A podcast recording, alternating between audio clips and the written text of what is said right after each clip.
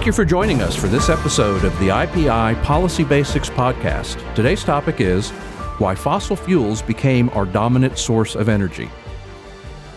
We're coming to you today from the studios of Salem Media Group in Dallas, Texas. I'm Tom Giovanetti, the president of the Institute for Policy Innovation. Today's August 18th, 2022, and I'm joined as usual by IPI's resident scholar, Dr. Merrill Matthews, and by energy specialist and IPI board chairman Wayne Stoltenberg. Uh, Wayne is the former chief financial officer of Vine Energy. With our IPI Policy Basics podcast, we are building an audio reference library on basic policy concepts and topics for those who want to learn and understand how to think about policy or who need to get up to speed on a particular issue. And we're going to talk today about why it's not just arbitrary that we have become dependent on fossil fuels, that we have built the world's largest and most predominant, most productive economy on fossil fuels for very sound reasons. And for that, I'll turn things over to Dr. Merrill Matthews. Well, Tom, you know, uh, Wayne and I had an opinion piece in the Dallas Morning News recently, sort of explaining this because you have this movement out there to try to turn the world over to renewables. And it's a real struggle to try to get us to renewable energy. And there's a reason for that. And part of that reason is fossil fuels came in and replaced what they were using in the 1700s, 1800s for energy, whether you were talking about uh, uh, dung, uh, you whale oil, yeah. Uh, wood, yeah, I mean, wood, wood, whale oil, dung, uh, peat, you know, th- these are the kinds of nasty things that that we used to use. And there are there's a reason for that, and that's because the fossil fuels contain certain elements, factors in them that make them the most predominant or the best use of energy. Isn't that right, Wayne? Yeah, I mean, if you think about it, there are three things that fossil fuels possess. Three, you know, kind of mutable characteristics that make them uh, really a superior energy source to anything else that we've got on large scale. You know, one they're naturally energy dense. Uh, there's just an awful lot of energy in a small amount of mass, whether it's coal, oil, or natural gas. Uh, secondly, it's easy to transport them, and, and that's that's that's pretty important. Um, they're also fairly abundant as well, and th- and then lastly, you can store it. So you can again, it's energy dense, it's easily transported so you can get it where you want it and you can store it and use it when you want to. And those three things are extremely important.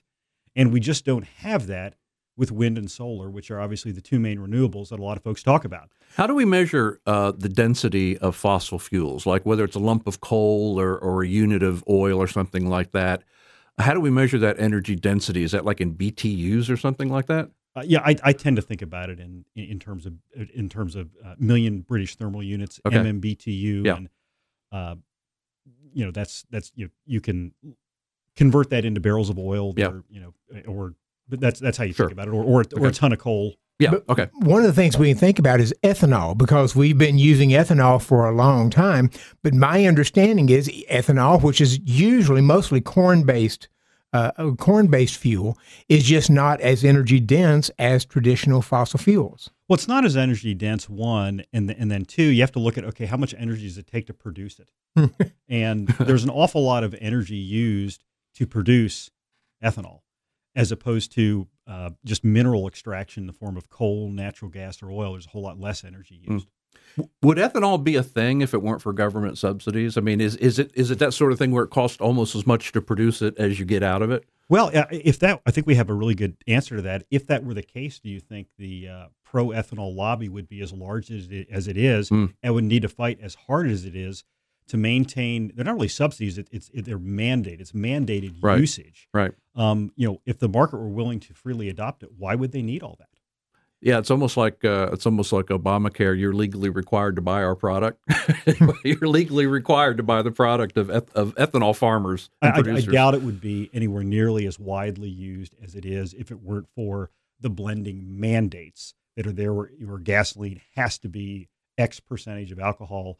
Some folks, like myself, go out of their way to find and buy non-ethanol gas, which mm-hmm. you can buy if you're outside of large urban areas and you get better. It costs more, but you get much better mileage with it. Mm. So, uh, uh, in our three points, ethanol is um, uh, ethanol is has some energy. It's not as energy dense, but it is transportable and it could be stored. but it fails on the first point. Uh, when we come to renewables, your second point was that they're able to you're able to transmit them from one place to another. I mean, they can be transferred and shipped easily, but that's really not the case with renewables. No, when you think about renewables, particularly again, wind and solar generate electricity. And electricity is again, I've seen some data, you know, call it 20 to 30 percent of all the of, energy, of worldwide energy usage, and the other 70 to 80 percent, uh, you know, transportation, industrial heat uh, is not electricity. So again, wind and solar generate electricity, and a lot of times where you've got wind or where you've got solar is not necessarily near a population center where you need to power a grid. So you got to transport it, and there is meaningful line loss in that, and you can't store it like you can natural gas, oil, or coal. Uh, you, there, you, battery technology is just not. Uh, I mean, you can't store electricity in, in industrial scale, and battery technology is something folks ought to be working on. But it's probably not, you know, in, in over the near term horizon. You you also made an interesting point there. You just sort of touched it obliquely, but I think it's interesting, and that is that uh, electricity is not the only thing we need. Right? It absolutely I mean, isn't. For, I mean, for we, transportation, you right. need generally uh, a much denser uh, you know, form of energy, i.e., you know, aviation fuel or jet fuel mm-hmm. or diesel fuel for, for an 18 wheeler or something like that. Yeah. Explain what you mean when you say line loss, because typically the wind farms and the solar farms are out in the country somewhere, but you've got to transport that to the city, and that can be some distance. But you say you lose some of that in that transportation. Yeah, when, when you're transporting electricity over long distances, uh, you, yeah, it's, again, it's called line loss. So if you generate 100 units at the you know, wind farm or solar farm, by the time you get it to the grid, you've got you know, less than 100 units. And that's just that's just physics. That's mm-hmm. just just the you don't have 100% efficiency in your transmission. Yeah, you're generally not using anywhere near as much, say, natural gas. Uh, from a compress, you, you compress natural gas to, to move it along. You may well use natural gas to you know to run a compressor to move oil in a pipeline. But again, the quote line loss or energy you need to move it isn't anywhere near as large. And on your third point about the ability to be able to store it, that strikes me as sort of the the real challenge going on right now, because you can you, you can have you could produce all the renewable energy you want to, but it's only available right then when it's produced. It can't be stored. So if you have a, a winter where you have a lot of clouds, you're not going to get the solar. If you have a heat dome sitting over you, as we do in Texas a lot of times, you may have little or no wind for a while. So the the real challenge, it seems to me, to to be able to say we are able to root, move to renewables, which is what all the environmentalists want us to do, is being able to store it, and we just don't have the battery technology right now to make that work. A- absolutely true. Uh, again, you when you power the grid, whether you're running a gas plant or a nuclear plant or, or, or a windmill or a solar farm, that electricity goes right into the grid and is used immediately. There's just not the ability on large scale to have battery storage at what I you know call industrial scale. It just doesn't exist. The technology is not there. Now, if it were, that'd be great because you could run your wind farms at night and store it and, and use it when wind and solar aren't working. But again, uh, that's a battery technology issue. It's not uh, adding more generation capacity is not going to fix that. And and they're trying to fix. They're trying to to they're trying to innovate with batteries, but I think we're still a long ways away from any commercial use of that. Uh, I've got to believe that we are because if there were industrial scale storage of battery technology, that would fix one of the main problems with the unreliable nature of wind and solar. We know that um, we know that there are large scale battery storage projects being built, um, but you know that that it, you you also kind of feel like we're a ways away from the technological breakthroughs that we're going to need to really make that work. And I think you know, as as as folks who are big on innovation, I think actually that is one of the sort of exciting innovations that you know I, I expect to see during my lifetime is being able to use large sta- large scale electrical storage like that just as a buffer for the grid, if nothing else. You know, it, it, I mean, I don't think of that primarily as oh goody, now that makes wind and solar work. I think of it primarily as just uh, making the grid more robust, that you actually have some backup capacity. Well, I think I think that's a that's a good point. It'd be great if we if we had it, but it would certainly allow you, uh, given that the marginal cost of wind and solar is pretty low. Mm. Uh, it it but it would allow you to use that uh, uh, again. That electricity is generated when you don't need it, and to store it for when you do. If we had large scale battery storage available, I think the, the freeze that occurred in Texas in the winter of 21 uh, it would have been pretty helpful. But you're talking a couple hours, not Mm, days, Yeah, yeah, yeah. let alone weeks.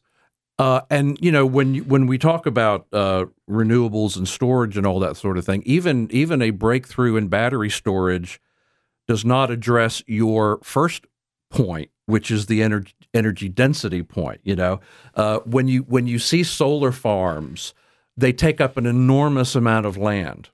When you see wind farms, wind farms take up an enormous amount of land. And you know fossil fuels just don't require that that much use of land you know uh, because of their energy density.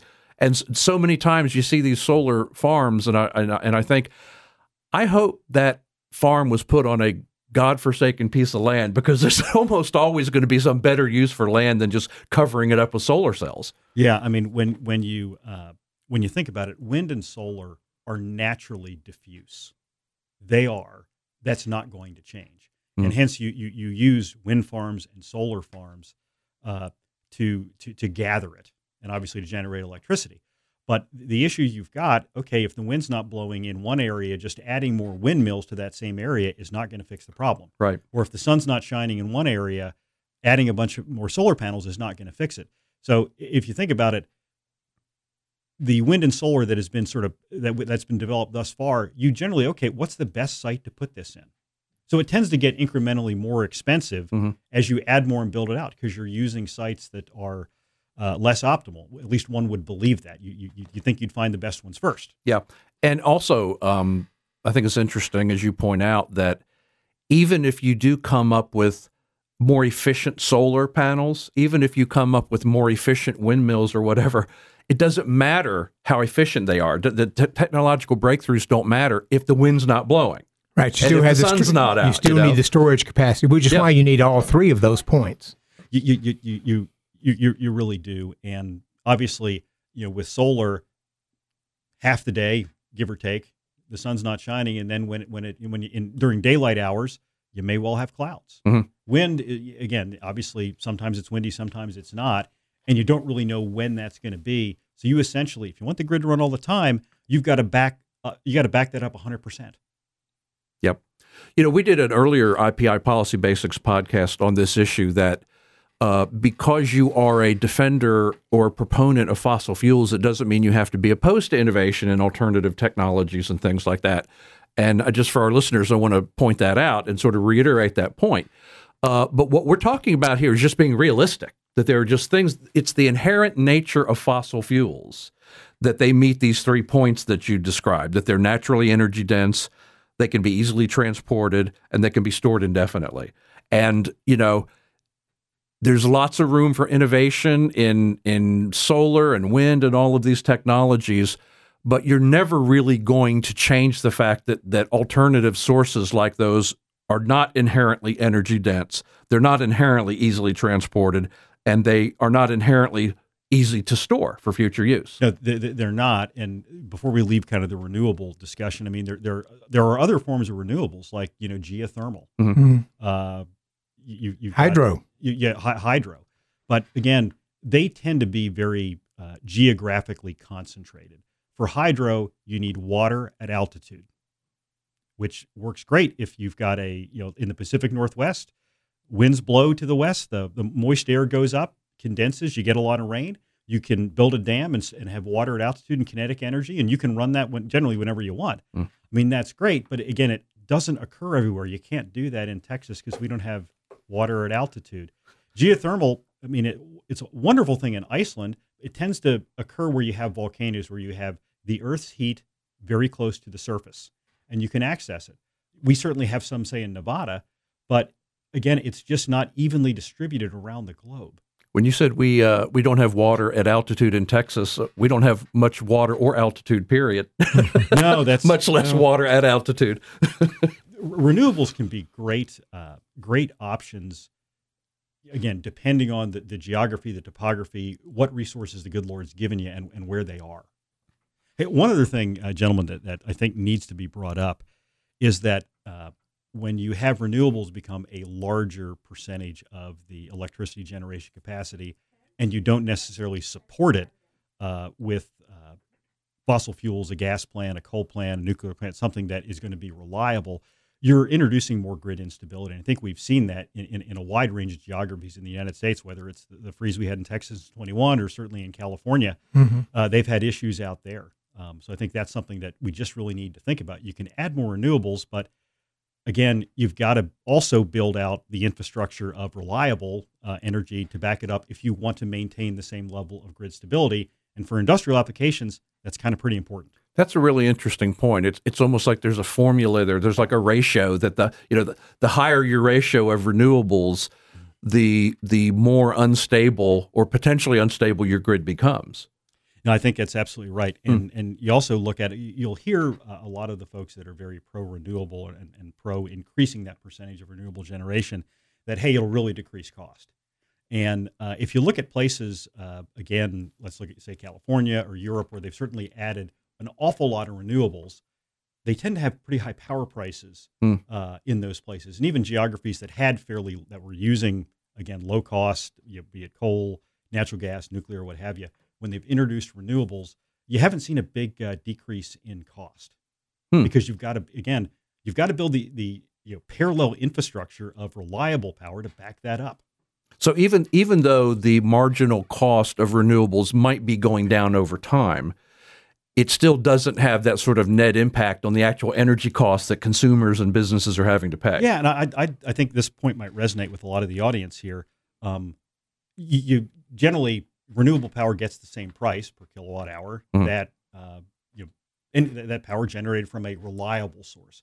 Well, you, you run a you run a think tank, Tom. Would you pay the same for a worker that showed up seventy percent of the time as opposed to one that showed up hundred percent of the time? No, you, you would have to build into your calculation some some way to compensate for the lack of dependability. I, I think you should. Yeah, yeah.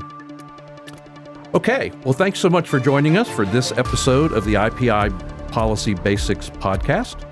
You can find a lot more about energy policy and economics at our website at ipi.org. If you've enjoyed this podcast, how about giving us a favorable review on iTunes or on your favorite podcast platform?